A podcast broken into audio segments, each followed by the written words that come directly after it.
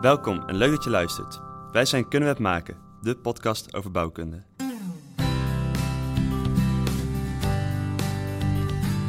Studenten die we hier opleiden tot hele nieuwe, slimme ingenieurs van de toekomst.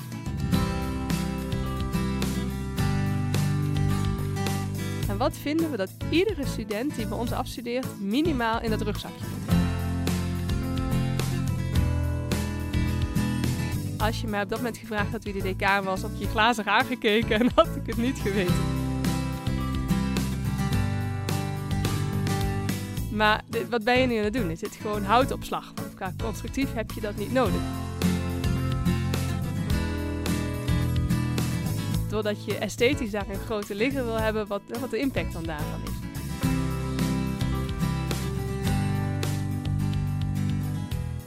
De studie bouwkunde op de Technische Universiteit Eindhoven bestaat dit jaar 55 jaar. In de vorige podcast over dit onderwerp zijn we ingegaan op het ontstaan en het verleden van de built environment. In deze aflevering gaan we in op de huidige situatie en de toekomst van built environment. Dit gaan we doen door te kijken naar de, hoe de huidige organisatie in elkaar steekt en welke veranderingen er in de toekomst staan te wachten. We gaan dit samen onderzoeken met Merle Lodeburg. Hoi Merle. Hi. Hi Merle, jij bent, eh, je hebt hier zelf gestudeerd, architectuur volgens mij. Ja. Hoe ben je toen, eh, waarom ben je architectuur gaan studeren toen? Ehm, toen ik binnenkwam, wist ik eerlijkheidshalve nog helemaal niet welke afstudeerrichting ik op zou gaan. Dus ik dacht, ik ga juist eh, heel erg aan de constructieve kant of aan de bouwfysica kant zitten. Toen hadden we het eerstejaars atelier en daar eh, ehm, kwam je alles tegen. En toen ben ik verliefd geworden op architectuur. En vervolgens eerst nog een hele lange combinatie gedaan van techniek en architectuur. En uiteindelijk binnen architectuur afgestudeerd. Oké, en was het toen ook al de, de bachelorfase waarin je verschillende disciplines krijgt en dan een keuze moest maken in de masterfase? Ja, dus bij ons was het net wat anders. Wel bachelor-master. En in de bachelor mocht je toen twee profielen kiezen. Dus koos ik architectuur en techniek. Was ook nog, een, nog voor mijn laatste jaar Nederlandstalige bachelor. Ja. En vervolgens in de master moest je definitief kiezen. Maar had ik kunnen kiezen, had ik waarschijnlijk ook dan nog een combinatie gekozen. Oké, want dat is nu wel mogelijk. Ja, nou, toen moest je echt één richting. eh. Toen moest je... Ja. Oké. Want na je studententijd ben je ook doorgegaan in eerste met architectuur, toch? Je bent eh, bij een architectuur eh, en stedenbouw in Tilburg, heb je wat gedaan? Ja, dus toen ben ik gaan werken bij KAST, Centrum voor Architectuur en Stedenbouw in Tilburg, als programmamaker. Dus het was geen architectuurcentrum, maar het is een stichting die zich bezighoudt met het publieke debat eigenlijk over de volledige gebouwde omgeving in Tilburg en omgeving. En daar organiseerde ik van alles, dus lezingen, debatten, publicaties. Dus Ja. eigenlijk heb je toen het, het echte ontwerpen ook al een beetje losgelaten. Ja, klopt. En, En- is dat, dat Oh, ook een beetje waarom je toen... Want eigenlijk lijkt dat dus al wel een beetje op wat je dan hier doet. Nou, wel iets heel anders, maar ook al meer managen en meer on- organiseren. Is dat ook een beetje de reden waarom je vervolgens helemaal de overstap hebt gemaakt naar... eh, Ja. echt een directeur bedrijfsvoering rol? Want dat is wat je nu doet. eh, als ik Ja, goed, eh, Ja, dus ehm, ik had ook eh, echt de, zeg maar, een architectenbureau in kunnen gaan of een gebouwde, een, een, een ingenieursbureau zich gericht op gebouwde omgeving. Maar toen ik afstudeerde zaten we midden in een grote crisis, de bouwcrisis. Dus op dat moment waren er relatief weinig vacatures die daar specifiek op ingingen. Dus ben ik een andere hoek ingeslagen.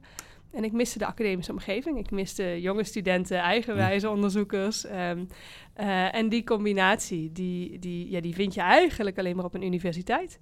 Dus toen ben ik teruggegaan naar een universiteit, bij deze universiteit gaan werken. Toen in eh, heel wat anders, een, eh, een support voor wetenschappers op open science. Is daarna heel groot geworden en intern allerlei functies gaan doen. En toen kwam de droombaan, in ieder geval voor mij op dit moment voorbij, om bouwkunde weer te mogen gaan combineren met, eh, met managerial taken als directeur bedrijfsvoering. Oké, en wat, wat hield die eerste taak allemaal in dan? Wat ik anders op de universiteit verder heb gedaan. Ja. Ehm, ik ben begonnen als ehm, eh, specialist of beleidsmaker, zou je kunnen zeggen, op open science. Dus hoe kunnen we onze wetenschappelijke output op onderzoek en op onderwijs openbaar toegankelijk maken voor iedereen, zonder dat er kosten aan verbonden zijn. Ja. Dus daar ben ik eerst mee begonnen. Daarna ben ik beleidsmedewerker voor het college van bestuur geworden op onderzoek. Dat zat onder andere eh, ook op, op, op rankings, hè, on- eh, onderzoeksrankings. Ehm, toen ben ik vrij snel gevraagd om een business intelligence omgeving om te, op te gaan zetten voor de universiteit. Dus dan heb je het over rapportages maken eh, met data. hoe doen wij het als universiteit? Hoeveel studenten oké. hebben we? Wat is het rendement? Maar ook hoe zit het met onze financiën? Hoe zit het met eh, personeel? Dus echt cijfers, data-analyses en dat presenteren. Ehm, daarna ben ik directeur geworden van ehm, eh, Data Management Library. Dus zowel de bibliotheek, archief als, als research data management, general data management en nu hier. Dus ik heb Zo, dat is echt van alles eh, gedaan. een hele rits aan eh, functies. En, en in hoeveel jaar is het ongeveer geweest dat je nu op de universiteit al in dienst bent? Ik, ik kijk, ik ben eh, in augustus, 1 augustus, ben ik ook jarig, ben ik acht jaar in dienst voor de TU. Oké. Dus dan ben je bijna elk jaar een... eh, Ja, om de, ongeveer om de twee jaar, Ja. soms wat langer, maar om de twee jaar. En wat was de functie waar je het meeste plezier uit haalde? Oeh, dat is een moeilijke vraag. ik, ik doe mijn, mijn werk altijd met plezier en ik ben ook altijd op zoek naar een uitdaging en iets nieuws kunnen doen. En ik denk dat dat ook precies de reden is dat Ja, ik om de twee jaar zeg maar, een nieuwe uitdaging aanga. Dus op, als het op een gegeven moment staat, dan denk ik dat je beter iemand kan hebben die het dan die het verder, die, die het dan gaat beheren of het juist in een stabiele fa- fase gaat brengen. Dus ik, ik, zoek, ik zoek de verandering wel op. En dat gaat ook op voor de huidige rol? Of Ja. is dat... Ja. Ja? ja? Ja. Zo over Ja. twee jaar zit hier iemand die... Nou, dit- nou dit- dus dit is een speciale. Dit is de eerste keer dat ik een baan heb gekregen waar een benoemingstermijn van vier jaar aan hangt. en die vier jaar wil ik ook heel graag volmaken, omdat ik ook denk dat je daarmee de grootste impact kan behalen. Ja. Eh, maar toen ik binnenkwam, toen lag er net bijna klaar de nieuwe visie van de faculteit. ja. Dus de uitdaging was, kunnen we die visie gaan implementeren en kunnen we daar veranderingen voor, voor, voor aangaan? Ja, dat is het perfecte moment voor mij om, eh, om voor deze faculteit te mogen gaan werken. Oké. Ehm, misschien is het een goed moment voordat we al helemaal ingaan op wat dan die visie is, om eerst even eh, terug te gaan naar het vraagvuur. Ehm, bij het vraagvuur stellen we altijd een stuk of vijf stellingen. En de bedoeling is dat je hier heel snel waar of niet waar op antwoordt. En dan kunnen we altijd achteraf eh, nog een beetje nuanceren en eventueel kan je dan nog een beetje toelichten waarom. Ehm, dus ik denk dat we gewoon met eh, de eerste van start gaan. Duurzaamheid wordt te weinig behandeld in de built environment. Waar of niet waar? Waar? Er zit vrijwel geen verschil tussen het werken en het studeren op de TUE. Niet waar. Een compleet digitale studie is de toekomst. Niet waar. Het gebruik van de computer staat te veel centraal in de bouw. Niet waar. Als de TU Delft mij een betere baan aanbiedt, ben ik zo weg bij de TU. Nee hoor, niet waar. Gelukkig maar. Eh, ja, ik denk een van de dingen die op dit moment denk ik heel erg centraal staat, is dat, eh, dat digitale studie. Ehm natuurlijk net eh, een hele digitale periode tijdens de coronacrisis achter de rug. Zijn nu net weer een beetje op campus. Je hoort wel mensen zeggen van aan de ene kant, ja, dat digitale dat moet blijven of moet deels blijven. Jij roept stellig, het is in ieder geval niet de toekomst. Kan je hier iets meer, eh, zou je iets meer kunnen toelichten? Ja, ja dus ehm, digitalisering heeft zeker de toekomst, maar niet een volledig digitale studie. En dat, was, eh, eh, dat, dat, dat is voor mij het grote verschil. Ehm, ik denk dat je, dat je twee typen onderwijs kan hebben. Je kan afstandsonderwijs hebben, die hebben, hebben we ook in Nederland. Bijvoorbeeld de Open Universiteit doet dat heel goed. En dan is digitaal onderwijs wel degelijk waar je ook heel bewust voor kiest. De kracht van onze universiteit is dat we relatief klein zijn, dat we daarmee eigenlijk een klein dorp zijn. Dus het is, hè, we kennen elkaar ook. En daarin, en eh, dat is meteen ook het grote verschil met Delft, hè, dus het ja, haakje daarin. Maar daarmee is het on-campus elkaar ontmoeten, elkaar kunnen inspireren, elkaar ook scherp houden, vragen kunnen stellen. Daarvoor heb je collega's nodig, daarvoor heb je studenten nodig, daarvoor heb je gewoon mensen om je heen nodig. En ik geloof er werkelijk in dat, dat wat we leren, wat we ook qua studie hier leren, eigenlijk pas betekenis krijgt juist in de interactie met mensen. En die interactie, ja, we zijn mensen, dat doe je, doe je met elkaar. Dus ik zie digitalisering als een manier om te versnellen, als een katalysator, maar niet voor het type onderwijs wat wij doen, als een vervanging van het fysieke onderwijs of het fysiek met elkaar komen.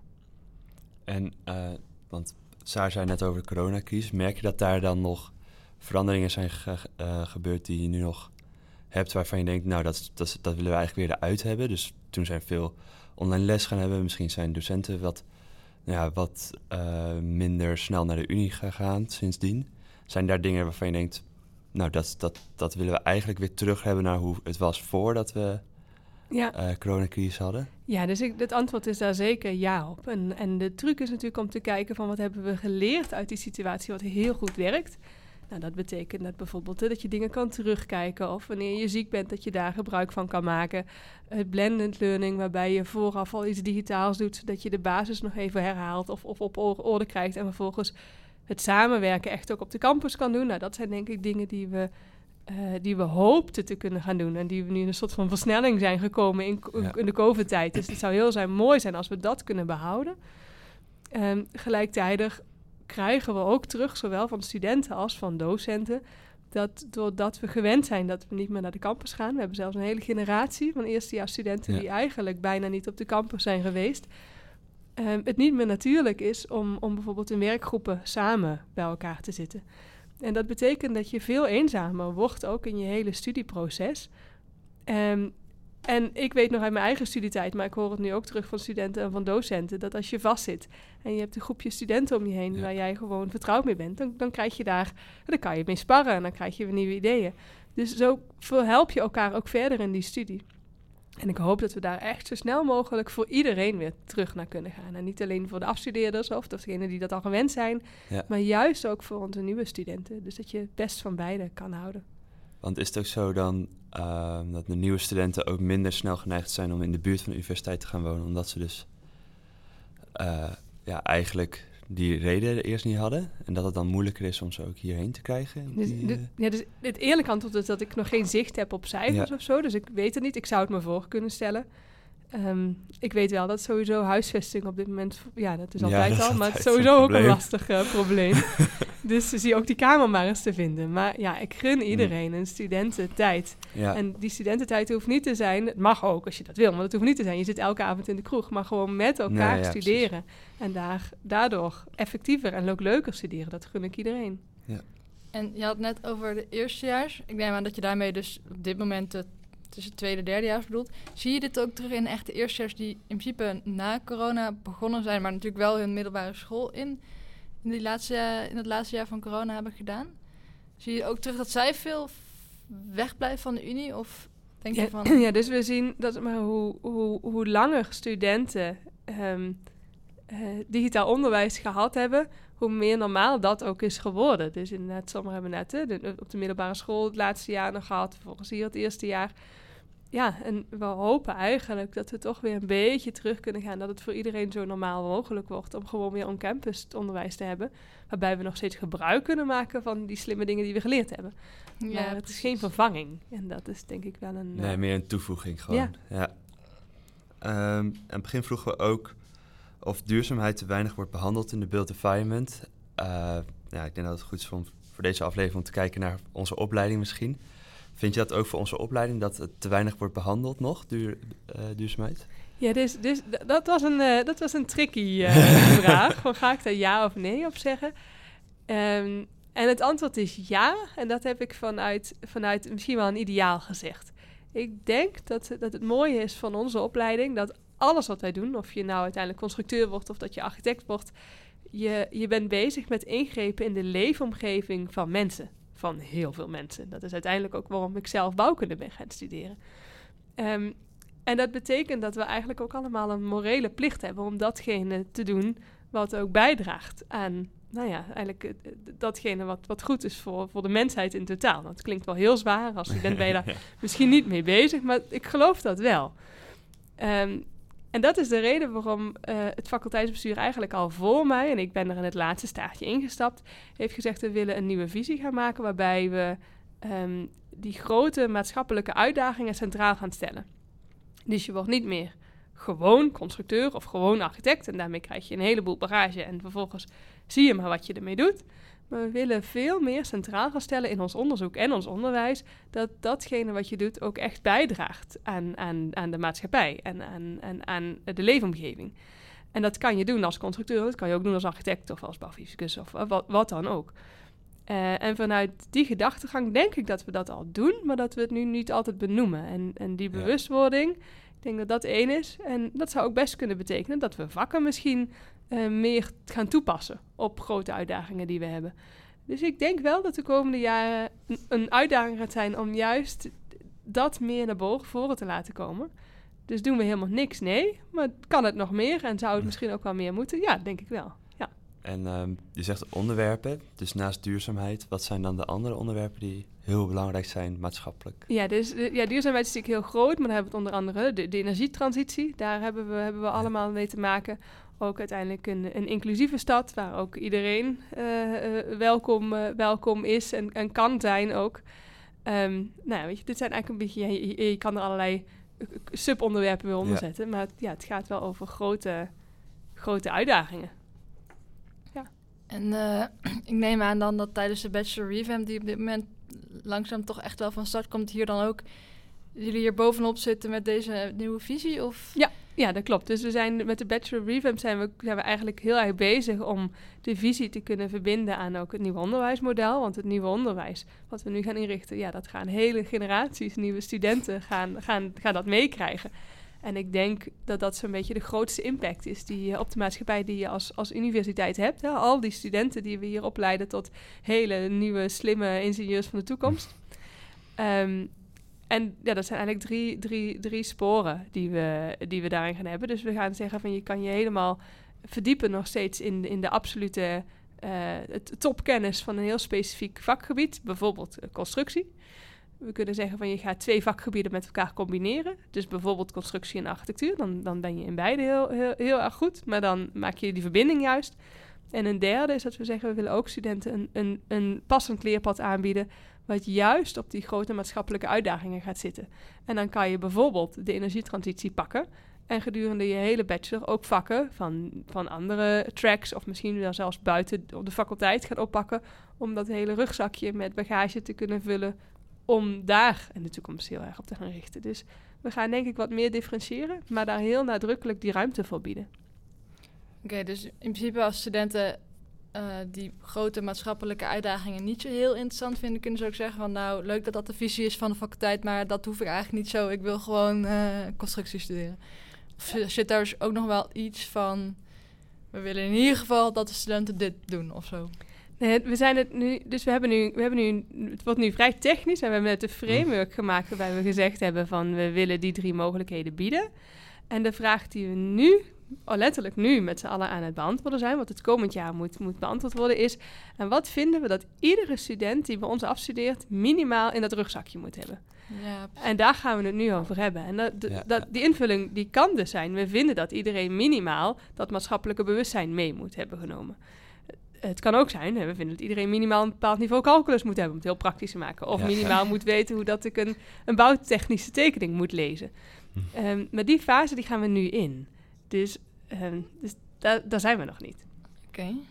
Ehm, ja, misschien is het leuk om even terug te schakelen naar jouw eigen tijd als student en dan te kijken van eh, hoe speelde dit soort dingen toe, hoe heb je het toen meegemaakt en dan vervolgens gaan kijken naar hoe doe jij dat nu als managementdirecteur om te proberen dat de studenten mee te geven, al die idealen die je net benoemt.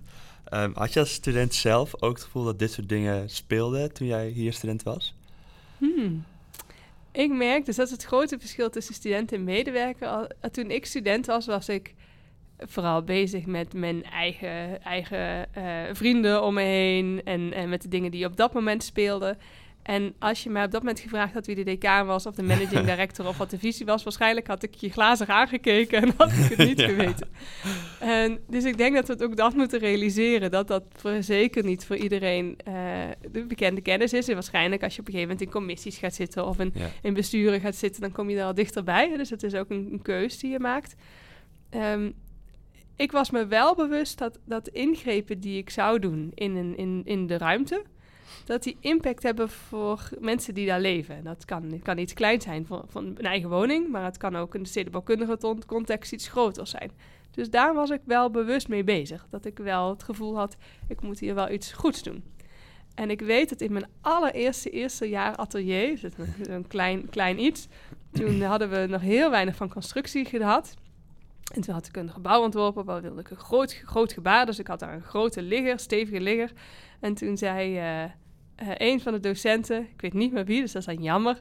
Maar dit- wat ben je nu aan het doen? Is dit gewoon houtopslag? Want qua constructief heb je dat niet nodig. Dus weet je wel wat de impact nu is, doordat je esthetisch daar een grote ligger wil hebben, wat, wat de impact dan daarvan is. Nou, dat waren de triggers, dat je, dat je ging nadenken, oh wacht even, het is niet alleen esthetica, maar wat ik Ja. hier doe maakt ook uit voor, voor de rest. Ja, en ik hoop dat dit soort, dat, dat we nog steeds die docenten hebben die dit soort dingen juist op dat soort momenten zeggen. Dat je dus niet eendimensionaal nadenkt, maar dat je het continu bewust bent van ja, wat, je, wat je aan het doen bent. Ja, die balk die, die draagt ook uh, werk met zich mee Ja. en eh, kosten. Ja, en materiaal, materiaal. en dat is CO2-impact natuurlijk- en alles wat erbij hoort. Ja, dus Dat, dat was dat, ja, ergens zo'n eerstejaars atelier. Dat is nog steeds bijgebleven. Dus ja. dat, zijn, dat zijn de leuke dingen, denk ik, als je terugkijkt. ja. En uiteindelijk, uiteindelijk koos je voor architectuur in plaats van eh, eh, constructie of techniek, of hoe zei je het? En Ja. eh, wat was daar nou, was dit dan ook de doorslaggevende factor daarin? Of dat je daar meer, misschien wat meer impact mee hebt op? Ja, dat weet ik eigenlijk niet. Dus, dus ik heb tot in het laatste jaar veel mechanica gedaan. Ik had extra calculus gedaan. Ik vond stedenbouw leuk.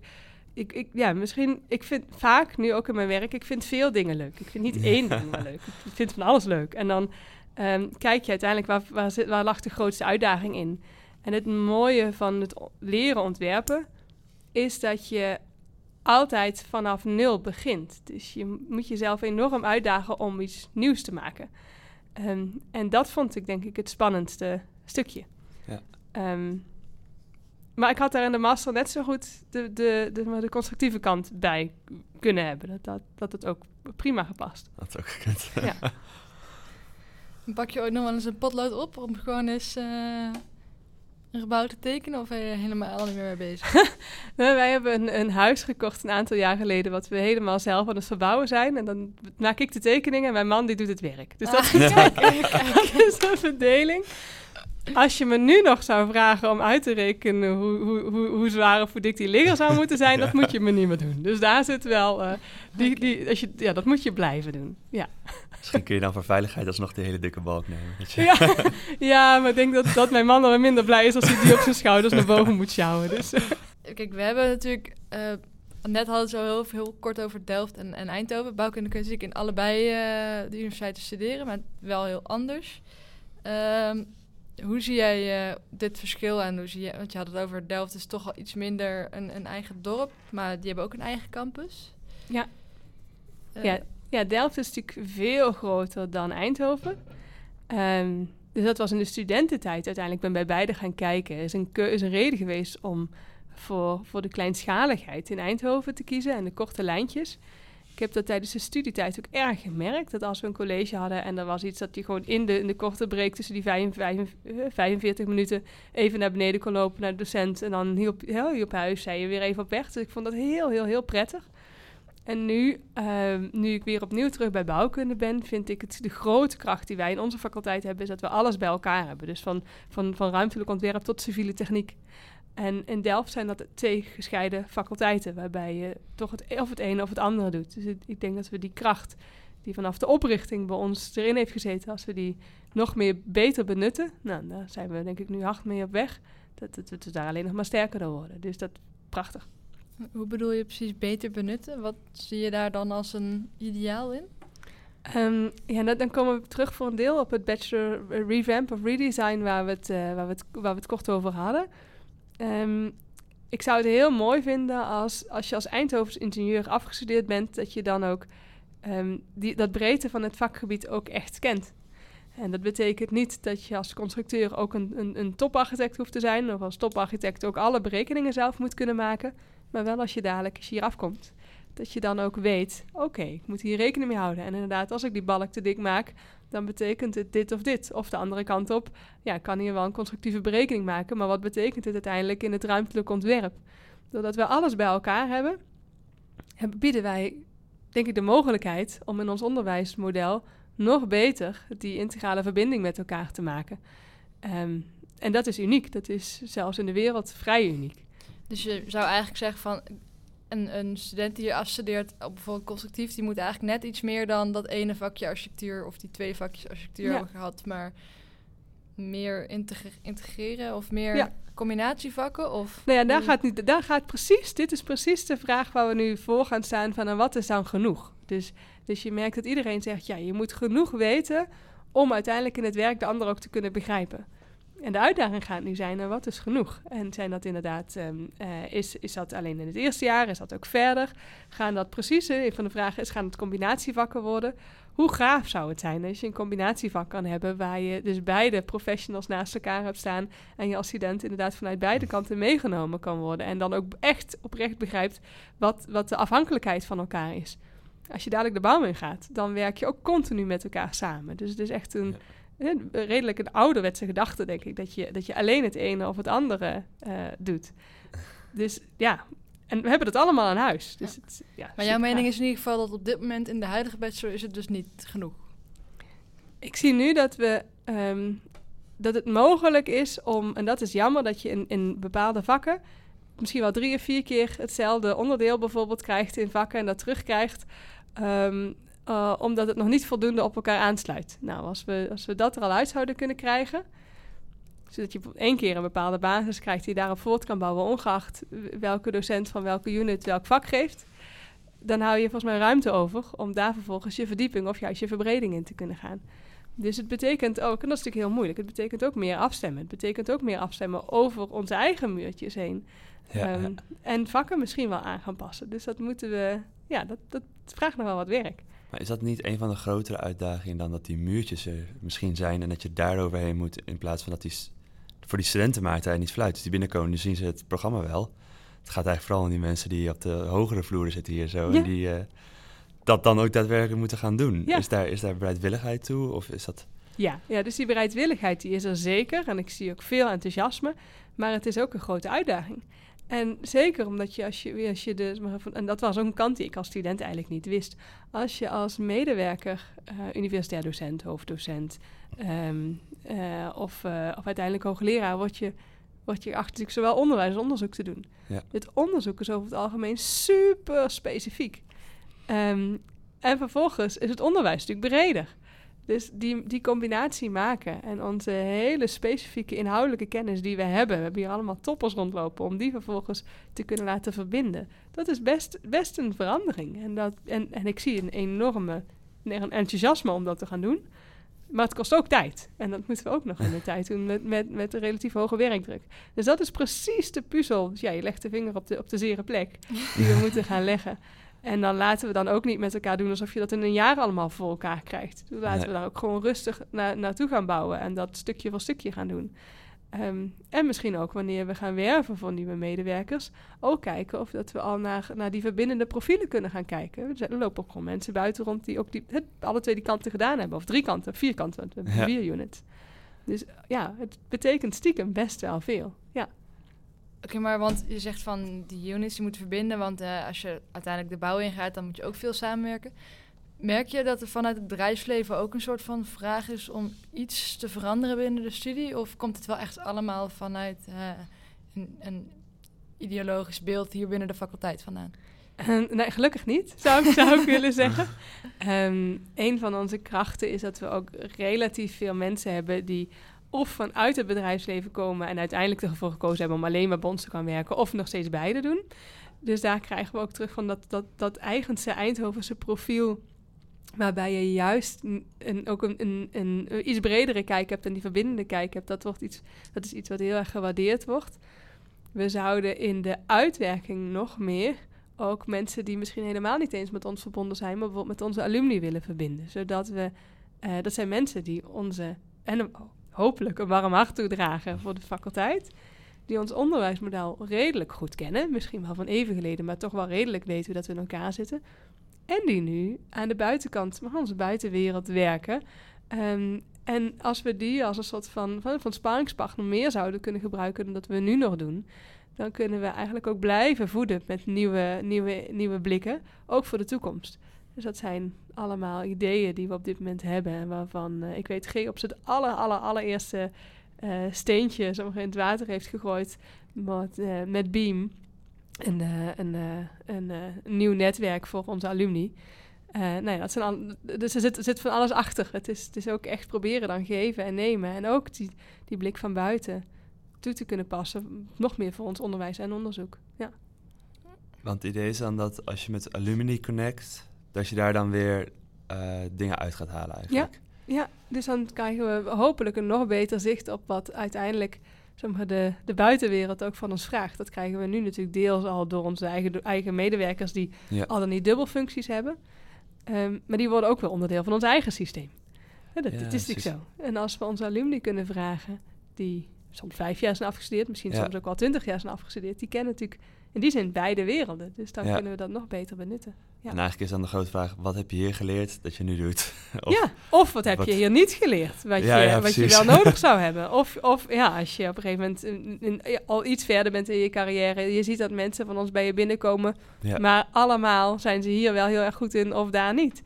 Ehm, en het is wel nodig. Ja, dan kunnen we daar eh, op inspelen. En staan die mensen te springen om te helpen? Of is dat eh, iets dat nog uitgezocht moet worden? Nee, ook daar. Dus, dus, ja, dus, dus, dus in het begin vroeg je van... eh, ehm, eh, wat vind je leuk in je werk? Precies dit allemaal neer gaan zetten en dat gaan oppakken. Ja. Ja, dat, dat is de uitdaging. En daar heb je ook wel even voor nodig. Dus het is maar goed dat ik vier jaar heb. Want Anders zou er te veel liggen, denk ik. Ik vind het wel interessant, met elke vraag die we stellen wordt jouw pa- takenpakket een klein beetje groter. En dan vraag ik me steeds meer af of vier jaar straks ook echt genoeg is. Maar dat is eh, mijn dagelijkse eh, zoektocht. En dat, ik denk dat ook het mooie is als je veel dingen leuk vindt. Dan, dan, dan krijg je dus ook dat je van, van nature geïnteresseerd bent in veel aspecten. Gelukkig hoef ik het niet alleen te doen. Dus ik heb ook een decaan, Theo, en de vice-decaan Maarten. Kunnen we het ook echt als team doen. Ja. Ehm, maar ik denk dat je ook gaan, al, al merkt dat ik, dat ik mijn directeur bedrijfsvoeringsrol niet alleen zie van ik let op het geld en ik zorg dat de vacatures openstellen, maar nadrukkelijk Nee. echt kijk van hoe kunnen we als team de faculteit verder helpen. ja, het over geld en vacatures hebben we nog niet eens gehad. Nee, dat, eh, dat is misschien ook wel het minst interessante deel van mijn werk. Ja. Ja, nou, dat denk ik ook wel. Nou, misschien is een leuke vraag daarover. eh, een beetje prikkelend. Mag je alleen vrouwen aannemen dan? Of Ja, nou hangt vanaf van welke functie. Dus we hebben een heel, eh, een heel progressief beleid op de TU om, om vrouwelijke wetenschappelijke Ja. professionals aan te nemen. Ehm, daar heeft de TU enorm veel lef mee getoond. Ja. En nou, menigeen die het nieuws heeft gehoord, weet ook dat eh, dat, dat behoorlijk spannend was. Ook rondom, eh, rondom mensenrechten. Nou, uiteindelijk is Ja. er een hele duidelijke uitspraak over gekomen. Dat betekent dat als je eh, naar een vakgebied kijkt, en bij ons is het vakgebied de faculteit als geheel. En je zit daar nog niet op een derde vrouw voor een bepaalde functiecategorie, Ja. dat dan het Irene Curie Fellowship programma geldt. Dus dat betekent dat op dit moment we bij de universitair docenten ehm, op die, ruim op die een derde zitten. Dus daar gaat de vacature voor zowel mannen als vrouwen over. Ja. Maar voor universitair hoofddocenten en voor hoogleraren zitten we daar nog niet op. Dus iedere vacature die wij openstellen gaat de eerste zes maanden alleen voor vrouwen open. ja, Dat betekent overigens niet dat we ehm, de criteria anders zouden maken. nee. Ehm, maar we nodigen ze nu wel heel expliciet uit. En wat Ja, je ja. dan ziet, is dat we een, eh, een enorme bak van, van potentiële kandidaten gaan krijgen. Die, die nu solliciteren terwijl ze misschien anders het niet hadden gedaan. Ja. En daarmee een eh, hele goede groep wetenschappers die toevallig ook vrouw zijn kunnen aannemen. En lukt het ook vaak dan? Want ik eh, weet wel dat som- op dit moment wel wat ho universitair hoogdocenten of hoogleraren zelfs gezocht worden. En dat ze dan zeggen van ja, als we met een beetje geluk hebben in april ergens een keer iemand, want het is allemaal moeilijk, moeilijk, moeilijk. Dan lijkt het me nog moeilijker als je zegt van nee, maar het moet ook per se een vrouw zijn eigenlijk. Ja, dus ehm, we weten het nog niet. Want we hebben een hele lange tijd weinig vacatures gehad. We hebben dit jaar gaan we veel vacatures krijgen. Dus binnen nu en een jaar verwacht ik vijf vacatures op hoogleraarschap. Dat is echt veel. Voor Ja. deze faculteit zeker. En we hebben de eerste twee nu openstaan. Daar hebben we veel kandidaten. Dus dat is, nou, dat gaat net de wervingsproces in. Eh, maar als ik één ding geleerd heb, is dat eh, het werven van universitaire hoofddocenten en hoogleraren zijn relatief lange processen op de TU. En dat betekent dat, dat gemiddeld genomen inderdaad ongeveer een half jaar tot een jaar, ongeacht of het een man of een vrouw is, wordt geteld om iemand nieuw binnen te halen. Omdat we gewoon allerlei nou ja, stappen in dat proces hebben. Dus het is niet omdat het heel moeilijk is om iemand te vinden of dat er weinig mensen zijn die dat zouden kunnen of willen doen. Het is gewoon omdat de universiteit daar zo'n raar bureaucratisch, of raar weet ik niet, maar zo'n lang bureaucratisch eh, gedoe omheen bouwt. Ehm, het is denk ik en-en. Dus, dus ook als het man en vrouw was, had je, had je dezelfde doorlooptijd. Ehm, maar ja, voor sommige vakgebieden is het natuurlijk zo specifiek dat er in de hele wereld gewoon maar relatief weinig mensen zijn. Ehm, Ja. ja, en dan eh, effectief haal je de helft er ook af. Maar we hebben nog niet de ervaring bij ons op dit moment dat we spaak lopen omdat, het, omdat, omdat we de helft zeg maar, eh, daar nu geen, hè, de eerste half jaar geen mogelijkheid bieden. Dus tot nu toe zien we dat de vacatures die we openstellen, het proces gewoon exact hetzelfde kan gaan alsof het een man of een vrouw is. Nee, dat is op zich... eh, En dat duurt het nog steeds lang. ja. Helaas. En ehm, hoe werkt het voor zo'n hoogleraar ehm Gaat de universiteit op zoek naar een persoon? Of zet ze een vacature open en daar wordt op gereageerd? En dan gaan we kijken van, nou, wie past het beste erbij? Of, hebben jullie echt een, of kijk je eerst intern? Of eh, kijk je Ja. in het bedrijfsleven? Kijk je op andere universiteiten? Wat, wat zijn eigenlijk de, Dat is een goede vraag. de Ja. sweet spot voor hoogleraar? Ehm, voorheen, zou ik willen zeggen, tot een paar jaar geleden, eh, was dat eh, vrij reactief. Dus er werd een vacature geschreven, die werd neergezet en vervolgens gaat die open op allerlei kanalen en dan wacht je wie er binnenkomen. Ehm, we zien dat, dat de, de war of talent, zoals het dan vaak genoemd wordt, dat die, die is groot. Die, de, Ja. Op de hele wereld is die groot. Eh, dus we hebben nu intern bij de TU, bij HRM Centraal, een recruitment team. Dat is pas een, ik denk één of twee jaar nu in place.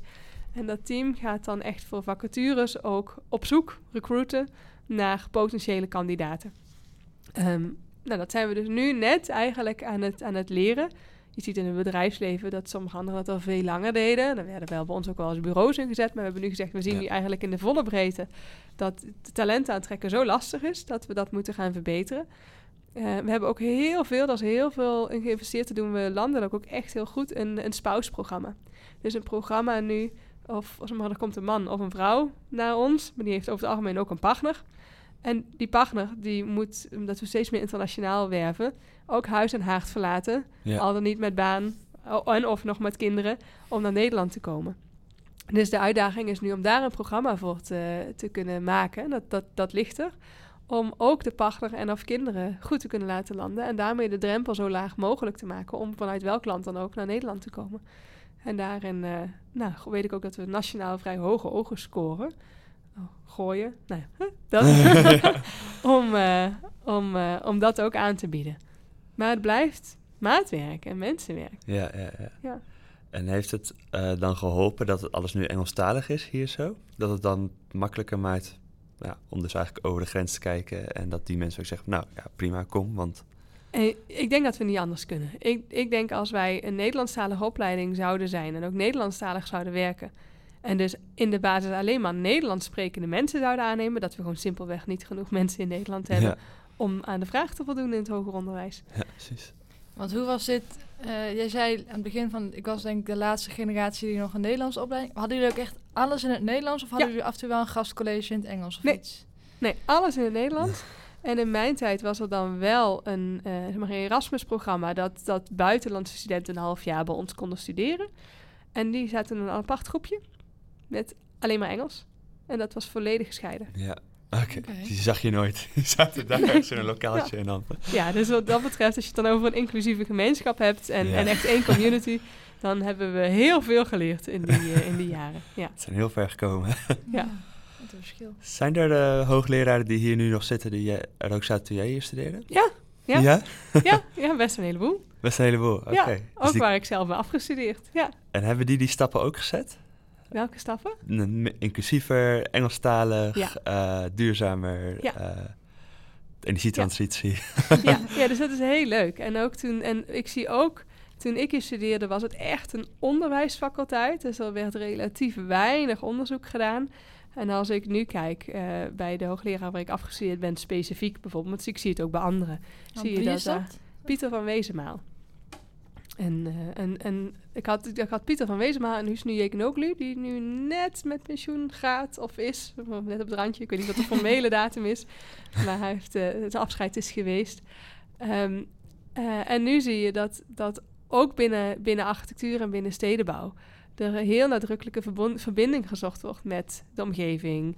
met ehm, eh, onderzoek, al dan niet toegepast onderzoek... Eh, en, en binnen de andere units eh, zie, je, zie je ook dat onderzoek enorm is toegenomen. Dus die verandering, daarmee is het ook internationaler geworden. Want onderzoek kan je vrijwel niet alleen in Nederland doen. Nee. De, de hele wetenschappelijke artikelen, het hele peer review proces, alles is, is Engels. Ja. Ehm, dus, dus er is echt een enorme cultuurverandering geweest van de tijd toen ik studeerde naar nu. En eh, als we dan toch over die, die onderzoek en onderwijsverhouding hebben. Als ik het me goed kan herinneren, moeten de, in principe een eh, hoofddocent of een universitair docent zowel onderzoek doen als onderwijs in een, nou ja, in ieder geval minimale verhouding of iets. Ja, klopt. Ehm, heb je het idee dat dat dan goed is? Dat iedereen, dat, iedereen die hier werkt verplicht allebei moet doen? Ja, en de reden daarvoor is, ehm, eh, we zijn een wetenschappelijke onderwijsinstelling. En dat betekent dat we ook onze studenten opleiden. En dat is bij bouwkunde altijd best even spannend, maar ook opleiden om onderzoek te gaan doen. Hoeft niet per se universitair onderzoek naast PhD of postdoc te zijn, maar ook eh, je klaar te stomen voor, voor hierna. Ehm, en je kan natuurlijk ook bij een RD-onderdeel van, van een groter bedrijf eh, gaan werken. En dat betekent dat als we ons onderzoek niet zouden verbinden met het onderwijs, dat je eigenlijk meer een beroepsopleiding wordt. Dus dan, Ja. dan, ja, dan kan je ook naar de HBO. En er is niks mis mee, maar dat is een ander type onderwijs. Ehm, dus in, in een ideale situatie verbind je het onderzoek met het onderwijs, om daarmee het onderwijs wetenschappelijker te maken, maar ideaal gezien ook het weer terug te voeren naar je onderzoek. Dus ideaal gezien is het een cirkel die, die je uitvoert. Nou, dan die verhouding is, is voor de hele TU, hebben ze gezegd, ongeveer gelijk. Dus ja, ongeveer half-half, half onderzoek, half onderwijs. Maar dat is een gemiddelde. Dus ik kan me voorstellen dat bij de ene de nadruk meer op het onderwijs ligt, terwijl het bij de andere meer op het onderzoek ligt. Maar gemiddeld genomen zou dat zo'n beetje de ideaalverdeling zijn. Nou, we zien bij de faculteit als geheel, dat we als naar het geheel kijken, dat het wel zo'n beetje zou kloppen. Maar we zien op dit moment nog wel relatief grote verschillen tussen units. Waarbij bij de ene unit veel meer onderwijs wordt, terwijl de andere zich meer richt op onderzoek. Ehm, en daarmee, dat is een van de dingen die we graag wat meer zouden balanceren, om daarmee ook eigenlijk de verbinding onderwijs en onderzoek te kunnen verstevigen. En daarmee hopelijk ook uiteindelijk de studenten meer te kunnen gaan bieden. Ja, het lijkt me wel een lastige kwestie, want in principe zou dit natuurlijk heel mooi zijn als elke docent ongeveer die 50-50 doet. Maar ik kan me voorstellen dat er best wel ook gewoon mensen zijn die heel goed zijn in onderwijs en niet zo goed in onderzoek of andersom. Waarbij je best wel ook dan dus door ze soort dan te forceren om, dat, om het allebei te doen, ofwel je onderzoek een beetje mindert, ofwel je onderwijs een beetje mindert. Hoe kijk jij hier tegenaan? Ja, dus hier raak je een, een hele belangrijke landelijke discussie, die echt vrij hot is al een paar jaar. In het Nederlands noemen we dat erkennen en waarderen. En daarin hebben we, ehm, is er geconstateerd dat eigenlijk als je naar, de- naar, naar de beoordelingssystematiek van universitair docent, hoofddocent, hoogleraar kijkt, dat het 9 van de 10 keer vrijwel alleen onderzoeksgerelateerd is. Onderwijs moet ook, maar doe je er oneerbiedig gezegd een beetje bij. Maar de criteria waarop je hè, beoordeeld wordt, zijn 9 van de 10 keer onderzoeksgerelateerd. En daar is landelijk gezegd het eigenlijk wel heel erg eh, mager. Dan wordt er één ding uitgelicht, terwijl je veel meer doet. Want je doet ook onderwijs, je bent bezig met impact voor de maatschappij. Dat kan ook maatschappelijke impact zijn, dus niet per se één op één ook citaties. Ehm, en je bent ook bezig met leiderschapsontwikkeling. Hè? Dus wanneer je hoogleraar bent, ben je ook gewoon manager van een groep. En op al die andere dingen word je maar heel, heel weinig of soms zelfs niet beoordeeld. Dat is eigenlijk scheef. Ehm, nu is eh, zijn we bezig, en het is landelijk wordt dat gedreven. En dat is onder andere ook door onze eigen rector, Frank Baaiens, eh, getrokken. eh, om een meer gebalanceerd ehm, beloningssysteem, zou je kunnen zeggen, voor onze wetenschappers in het leven te roepen. En het eerste concept ligt er nu. En daarin zie je dat er gezegd wordt, nou, iedereen moet wel een minimumniveau hebben. Dus, dus ja, je bent uiteindelijk een wetenschappelijk professional. Dus je onderwijs en je onderzoek moet op een, op een goed, goed kwalitatief basisniveau zijn. Maar vervolgens kan je gaan nadenken over waar wil ik me op gaan, waar wil ik op gaan excelleren? Waar wil ik nou echt mijn focus op gaan zetten?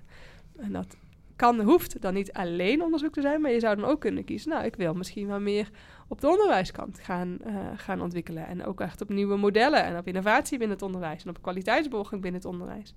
En dat is relatief nieuw. Dus dat betekent dat we. eh, en datzelfde zou je kunnen gaan doen voor impact. En ik zou zeggen, ideaal gezien, datzelfde zou je ook bijvoorbeeld kunnen doen aan de leiderschapskant. En dat zou best kunnen zijn dat we in de toekomst een veel gedifferentieerder profiel gaan krijgen. Waarbij dan uiteindelijk, en dan komt het volgende buswoord erbij, team science belangrijk gaat worden. Je uiteindelijk gaat kijken, welk team heb je nou nodig om het beste onderwijs en onderzoek te kunnen gaan, eh, kunnen gaan, eh, eh, kunnen gaan faciliteren.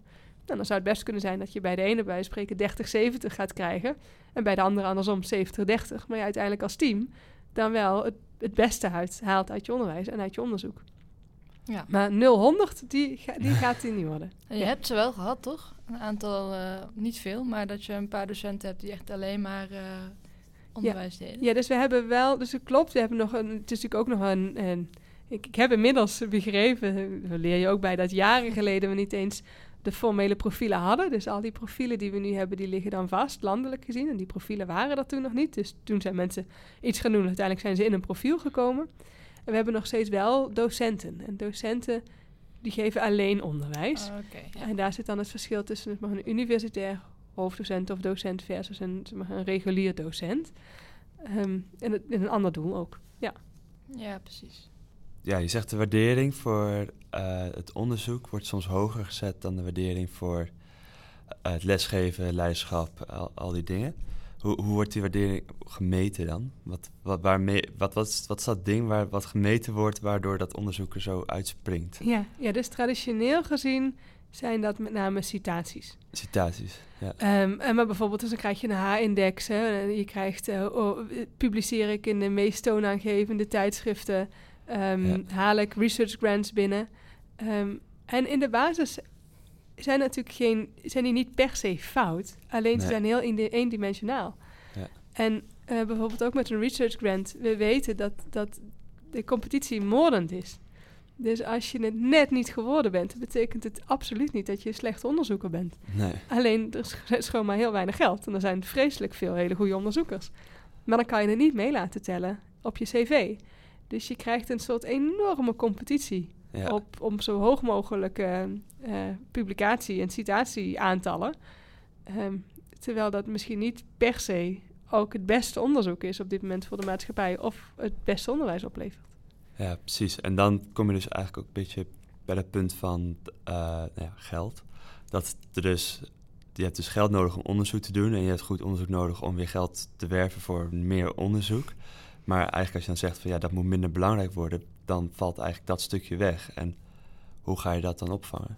Ja, ja dus dit is, ehm, dit is, daarom is het ook gelukkig een landelijk debat. En geen, geen alleen van Ja. faculteit of alleen van Ja. de universiteit. Maar precies ehm, eh, ermee omgaan van hoe kan je er nou voor zorgen dat je een andere methodologie krijgt, waardoor je eigenlijk eerlijker mensen kan beoordelen. Je het ook meer met elkaar levelt. Zonder dat er uiteindelijk dan die, die incentive tegenover staat. Van hoe ga je dat doen? Eh, nou ja, er, zijn stemmen geweest die bijvoorbeeld hebben gezegd... dat we in Nederland hebben we, hebben we een, een organisatie, NWO... Wat, dan, wat, wat de grants uitdeelt. Misschien moet er juist minder geld via de competitie in Ja. het systeem komen... maar moet er meer geld, ze noemen dat dan via de lump sum... dus direct naar de universiteit te gaan. Zodat je niet heel veel tijd besteedt als universiteit... aan het schrijven van, van research grants... waarvan je weet dat je uiteindelijk 90% sowieso niet haalt. Dus al die tijd had je ook kunnen steken in goed onderwijs geven... of gewoon een onderzoek doen. Ehm, gelijktijdig is het natuurlijk wel een, een manier waarop je nu kan excelleren. Dus ja, er zijn anderen die zeggen, ja, maar wacht even, dat is juist niet wat we Ja. zouden moeten doen. Want hoe weten we dan nog wie excellent zijn? En waarom zou je dan nog streven naar excellentie? Hè? Waarom zou je dan nog dat uiterste van jezelf vragen? Dus het is, is een heel complex publiek debat. ehm, waar we ehm, stapje voor stapje in zitten, maar waarvan je wel ziet dat zeg maar, het, ver, de, het verhaallijn een steeds belangrijker element gaat worden dan puur die citaties of puur die cijfers. En ik denk dat het gezond is ook dat we daar langzaamaan naartoe gaan en meer naar ook wat je toegevoegde waarde voor uiteindelijk nou ja, de maatschappij is gaan. Als het helemaal aan jou zou liggen, welke kant... je zegt al in ieder geval een beetje weg van alleen maar citaties... maar wat, wat zou jouw ideale uitkomst van dit debat dan zijn? Oh, dat is een hele moeilijke. Dit is, dit is de vraag waar ik dus vanaf de eerste keer toen ik bij de TU ging werken, dus aan de open science kant, ben ik eigenlijk hier al mee bezig geweest. En het heeft zoveel facetten dat het heel moeilijk is om daar één antwoord op te geven. Ik vind wel dat we, dat we naar een meer gebalanceerde methode moeten, waarbij je onderwijs, je onderzoek, je ehm, impact uiteindelijk voor de maatschappij en leiderschap, dat je op alle vier zou moeten kunnen ontwikkelen. En als je op een van die vier ontwikkelt, dat dat niet minder is dan het ander. En vervolgens moet je gaan kijken en hoeveel heb je dan nodig om dat ook te kunnen laten werken. Even platgeslagen, stel dat iedereen zegt in een groep, ik wil me 100% op leiderschap gaan ontwikkelen. Ja, dan heb je dadelijk een hele rare groep, want als er niemand meer die onderwijs geeft of onderzoek doet, dan heb je wel heel veel goede leidinggevenden. Ehm, dus het is een continue zoektocht waarbij je het individu en wat heb je nodig als, als organisatie, uiteindelijk ben je ook eh, ja, een bedrijf, een universiteit, Ja. hoe dat je dat met elkaar in balans brengt. En ik denk dat je dat intern nog redelijk goed kan doen. Ehm, maar het lastige is dat vervolgens iemand die bij ons werkt en bijvoorbeeld bij ons universitair docent is, maar daarna naar een andere plek wil gaan voor universitair hoofddocent, daar misschien dan in een andere beoordelingssystematiek komt. En nu Ja. kan denken, ja, wacht even, ik kan nu wel op onderwijs of op leiderschap richten, maar als ik dadelijk naar MIT wil, kijken ze bijvoorbeeld wel naar mijn onderzoekskant. Dus het betekent dat je eigenlijk het systeem niet alleen in Nederland, maar zelfs internationaal langzaam die kant op moet gaan ontwikkelen. Nou, daarmee heeft het niet zoveel zin om nu mensen te forceren en daarmee een eigenlijk klem te zetten in eigen carrière vanuit een ideaal. Dan denk ik dat je het niet goed doet, ook niet als bestuurder. Ehm, maar het publieke debat blijven voeren en daarmee kleine stapjes zetten. En ook de verbinding houden, bijvoorbeeld in Nederland en met Europa. Om daarmee stapsgewijs het, het, hele, hele academia die kant op te brengen. Ik denk dat je dan recht doet aan alle belangen die er, die er gelijktijdig spelen. En dan ben ik heel benieuwd als we dadelijk over een generatie terugkijken. En je kijkt dan naar de nieuwe afgestudeerde studenten hè, over, over 20, 25 jaar. En, en die starten met een PhD. Of het dan inderdaad ook eerlijker voelt. Ik, ik hoop het wel. En, want zie je ook al dat er in het buitenland in ieder geval gekeken wordt of ge- gereageerd wordt op die publieke discussie die nu dan niet, niet in da- daadwerkelijke daadkracht, maar gewoon dat ze inderdaad meedenken of eh, Ja, dus je ziet dat Europa dat heel sterk doet. Dus vanuit de Europese Commissie, daar worden natuurlijk ook grants voor een groot deel uitge, uitgegeven. Daar zit, daar zit het echt al heel erg in. En waarbij Nederland eh, met, pieken ook een voorsprongpositie heeft. Engeland is hier heel, heel, heel nadrukkelijk mee bezig. Die zeggen bijvoorbeeld in hun evaluatie... we willen niet meer de hele publicatielijst zien... maar we willen alleen je top 5 publicaties zien. En jij bent degene die bepaalt wat jouw top 5 is. Dat kan de hoogste citatie zijn, maar het kan ook iets zijn... wat een enorme maatschappelijke impact heeft... wat heel erg aansluit bij jouw onderzoeksprofiel of onderwijsprofiel. Dus je ziet dat er een aantal landen daar, daar heel nadrukkelijk mee bezig zijn... Ehm, gelijktijdig heb je natuurlijk ook nog, nog ehm, opkomende wereldmachten, zoals China, die, eh, die door een heel ander vaarwater zijn. En die proberen hun wetenschappelijke onderzoek en onderwijs op een zo hoog mogelijk niveau te krijgen. Ehm, dus, dus ja, je hebt daar natuurlijk ook te maken met gewoon de wereldafstemming, hè, de globale kant. Maar in Europa zie ik dat zeker het geval. Ja, dat is wel een goed begin. ja we moeten Maar, ergens eh, beginnen. Klinkt als een behoorlijk eh, intensieve en heftige problematiek eh, om dat daadwerkelijk voor elkaar te krijgen. Maar goed, als je de tijd hebt, als je het geduld hebt, laat het zo zeggen, om er tijd overheen te laten gaan. Dan, Ik, ik vind het wel heel grappig, want het klinkt een beetje als een sociaal vangnet voor hoogleraren bijna. als jij dan... Als je mee- we moeten de hoogste, de slimste mensen van Nederland beschermen, want anders... eh, Ja, en eigenlijk, eigenlijk misschien wel het sociale vangnet voor net, net de, de- die in een carrière stap nog een laagje eronder zitten. ja. Want als je hoogleraar bent, dan zit je al daar. Hè? Dus dan, ja. ja, precies. dan zit je al vrij safe. Maar als je die stap nog moet maken, ja, dan, dan is het nog wel een... Ja, dat, ja, Ja. daar heb je gelijk in. Ja. Ehm, ja, dat was dus veel over eh, de hoogleraren. Misschien is het ook nog leuk om even over studenten te praten. Want eh, je hebt dus een traject van vier jaar eh, gestart. Wanneer ben je ermee gestart? 1 januari. 1 januari. En wat betekent dit nou voor studenten in de aankomende vier jaar? Wat, wat gaan de studenten over vier jaar anders doen? Of andere studie hebben dan dat ik en Saar hebben gehad de afgelopen Ja, paar jaar? het, het grappige is, ik denk dat, dat, dat 9 van de 10 studenten, wat ik eerder al zei, geen flauw idee hebben dat ik überhaupt besta. ja, En eh, d- d- dat hoeft niet, hoeft niet erg te zijn. maar Het gaat, het gaat, niet, het gaat zeker niet om mij. Ehm, maar wat ik wel echt denk, is dat door de hele nieuwe bachelor eh, eh, wat we neer gaan zetten, ehm, we een ander onderwijsmodel voor een deel neer gaan zetten. Gebouwd op wat, wel, wat, wat heel goed is, maar wel wat nog verbeterd. En daarmee hoop ik dat we studenten meer individueel vrijheid voor hun eigen pad kunnen geven. Dus willen ze zich juist gaan verdiepen, of willen ze dingen gaan combineren, of willen ze zich op, op, op grote thema's gaan brengen. Ik denk dat dat echt anders is dan wat we nu doen. En ehm, hopelijk levert dat ook eh, weer meer, ja, meer tevreden studenten op.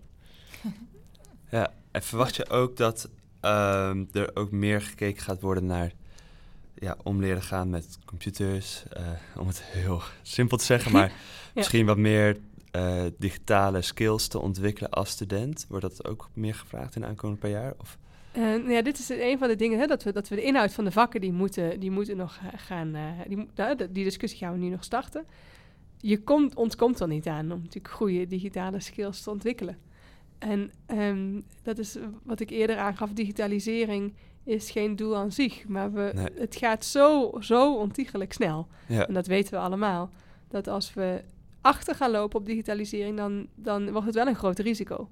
En dat is niet alleen voor ons, maar natuurlijk ook voor de studenten die we afleveren.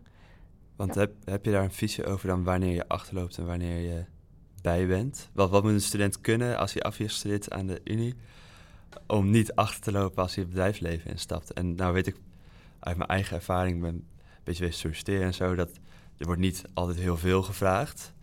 Eh, je hoeft niet te kunnen programmeren of iets dergelijks, maar ik soms heb ik het gevoel van ja, dat is wel een skill die je Ja, eigenlijk heel erg kan helpen. Of Ja. in ieder geval op zijn minst goed met Excel overweg. ja, ja dus ik denk, ik denk dat dit precies de dingen zijn die we bijvoorbeeld aan onze alumni kunnen vragen. Van wat is nou het basisniveau wat je, wat je echt wel verwacht ook dat iedere afgestudeerde bij ons zou moeten hebben op die digitale vaardigheden. Aan de ene kant realiseer ik me, eh, je leert ook superveel gewoon dadelijk als je aan de slag gaat in je eerste baan. Ja. Eh, en in je tweede baan en derde, als het goed is blijf je leren. Ehm, en aan de andere kant mag je wel verwachten dat, dat iedereen een bepaalde set van basisvaardigheden heeft. Ehm, ik denk inderdaad dat ja, het is altijd gevaarlijk om te zeggen, maar, maar een, een basic rondom programmeren, of in ieder geval ook begrijpen wat een code is en hoe dat het in elkaar zit. Ja, dat, dat helpt je. Dat, het is eigenlijk gewoon ook bijna wiskunde. Hè? Dat, dat, net Ja. als dat je een soort van basic van wiskunde hebt. Ehm, ja, zo zijn er wel meer, eh, meer zaken. Eh, Als je geen digitale tekening kan lezen en je bent afgestudeerd bouwkundige, of je nou constructeur bent of architect, dan krijg je het denk ik wel akelig, eh, akelig moeilijk. Moet iedereen vervolgens met de, met de meest fancy grafische software om kunnen gaan? Ja, is- Ja, nee, denk ik niet. Het is misschien leuk, maar dan kan je ook, kan je ook privé in specialiseren. Hè? Ik bedoel, dus, dus het is de vraag van wat, wat is de minima, minimum en wat ga je dan ook in het onderwijsprogramma of ja, of wat leer je gewoon? En zie je dan ook verschil tussen de specialisaties? Dus Ja. in de bachelor zie je eigenlijk gewoon overlap van heel veel. En dan ga je naar de master en dan zou Ja. je daar dus... Kijk, wanneer je veel meer ook aan de constructieve kant gaat, dan verwacht je ook dat je veel meer gebruik kan maken van, van digitale tools om, om juist eh, hè, dus de cijfermatige kant eh, op te kunnen pakken. Om Ja. statistische rekenprogramma's bijvoorbeeld te kunnen gaan doen. Ja, die super specifieke, specifieke kennis, die verwacht je veel minder wanneer je in het ruimtelijk ontwerp kant zit. Ja. Dan denk ik nog steeds persoonlijk, maar misschien is dat omdat ik wel van beide kanten een beetje ben dat het goed zou zijn als je enigszins weet hoe statistiek werkt. Ik weet niet of iedereen me dat in dank gaat afnemen, maar ik vind dat op zich wel positief. Ja. Ehm, maar dat je dat dan ook moet kunnen doen en dat ook toe kan passen in, in programma's, ja, dat, dat heeft waarschijnlijk minder relevantie. Maar ja, dit, nu, dit is precies natuurlijk de afweging die we dadelijk als geheel, als faculteit geheel moeten maken. En gelukkig sta ik er niet alleen voor. Nee. Maar hebben we heel veel specialisten hier in huis, waardoor je van al die kanten de belichting kan krijgen. En eh, als dan, want jij zegt, ik zit vier jaar, stopt het ook echt na vier jaar? Of Nee, eh, dus je hebt een- kijk je dan wel weer wat je dan Ja, dus je hebt een benoemingstermijn van vier jaar. Eh, maar dat is overigens voor een decaan eh, hetzelfde. Alleen de termijnen lopen uit elkaar en voor een vice-decaan ook. En vervolgens kan je in principe nog een keer herbenoemd worden voor weer vier jaar. En in zeer uitzonderlijke gevallen is het dan nog wel eens. Maar in de basis is twee termijnen toch eigenlijk wel zeg maar, de, de norm. Ehm, en dan, maar dat is natuurlijk wel een heel natuurlijk moment om elkaar ook in de ogen te kijken. Te kijken van, hé, wat heb ik de afgelopen vier jaar gedaan? En Ja. eh, hoe kijk ik naar de volgende vier jaar? En eh, ja. als je dan veel verder kijkt dan die vier jaar, eh, we zijn nu eh 55 jaar bouwkunde. Hoe zie jij 75 jaar bouwkunde bijvoorbeeld? Oeh, 75 jaar. Even kijken, dan ziet sowieso waarschijnlijk de wereld er wel weer heel, heel anders uit. Vliegende auto's. ja, dat soort dingen ook. Maar ik denk, ik denk dat digitalisering nog veel, veel, veel belangrijker is dan dat het nu is. Ik denk ook dat bijvoorbeeld dreiging rondom cyber, eh, cybersecurity en dat soort zaken veel groter gaat worden. Ik mag hopen dat dan de urgentie voor grote maatschappelijke thema's ook eh, nog veel meer op de agenda gaat staan. Ehm, dat zie je denk ik nu ook al wel, eh, dat, dat dat gebeurt. Ehm, Ik denk dat we nog internationaler zijn. Nou ja, en dat, allemaal, dat schiet je dan allemaal bij elkaar in een vat. En daar komt dan waarschijnlijk weer een heel ander onderwijsprogramma uit. Waarbij de, die urgenties, denk ik, nog meer naar voren komen. En waarschijnlijk ook als onderzoek zal daar dan ook op gericht zijn.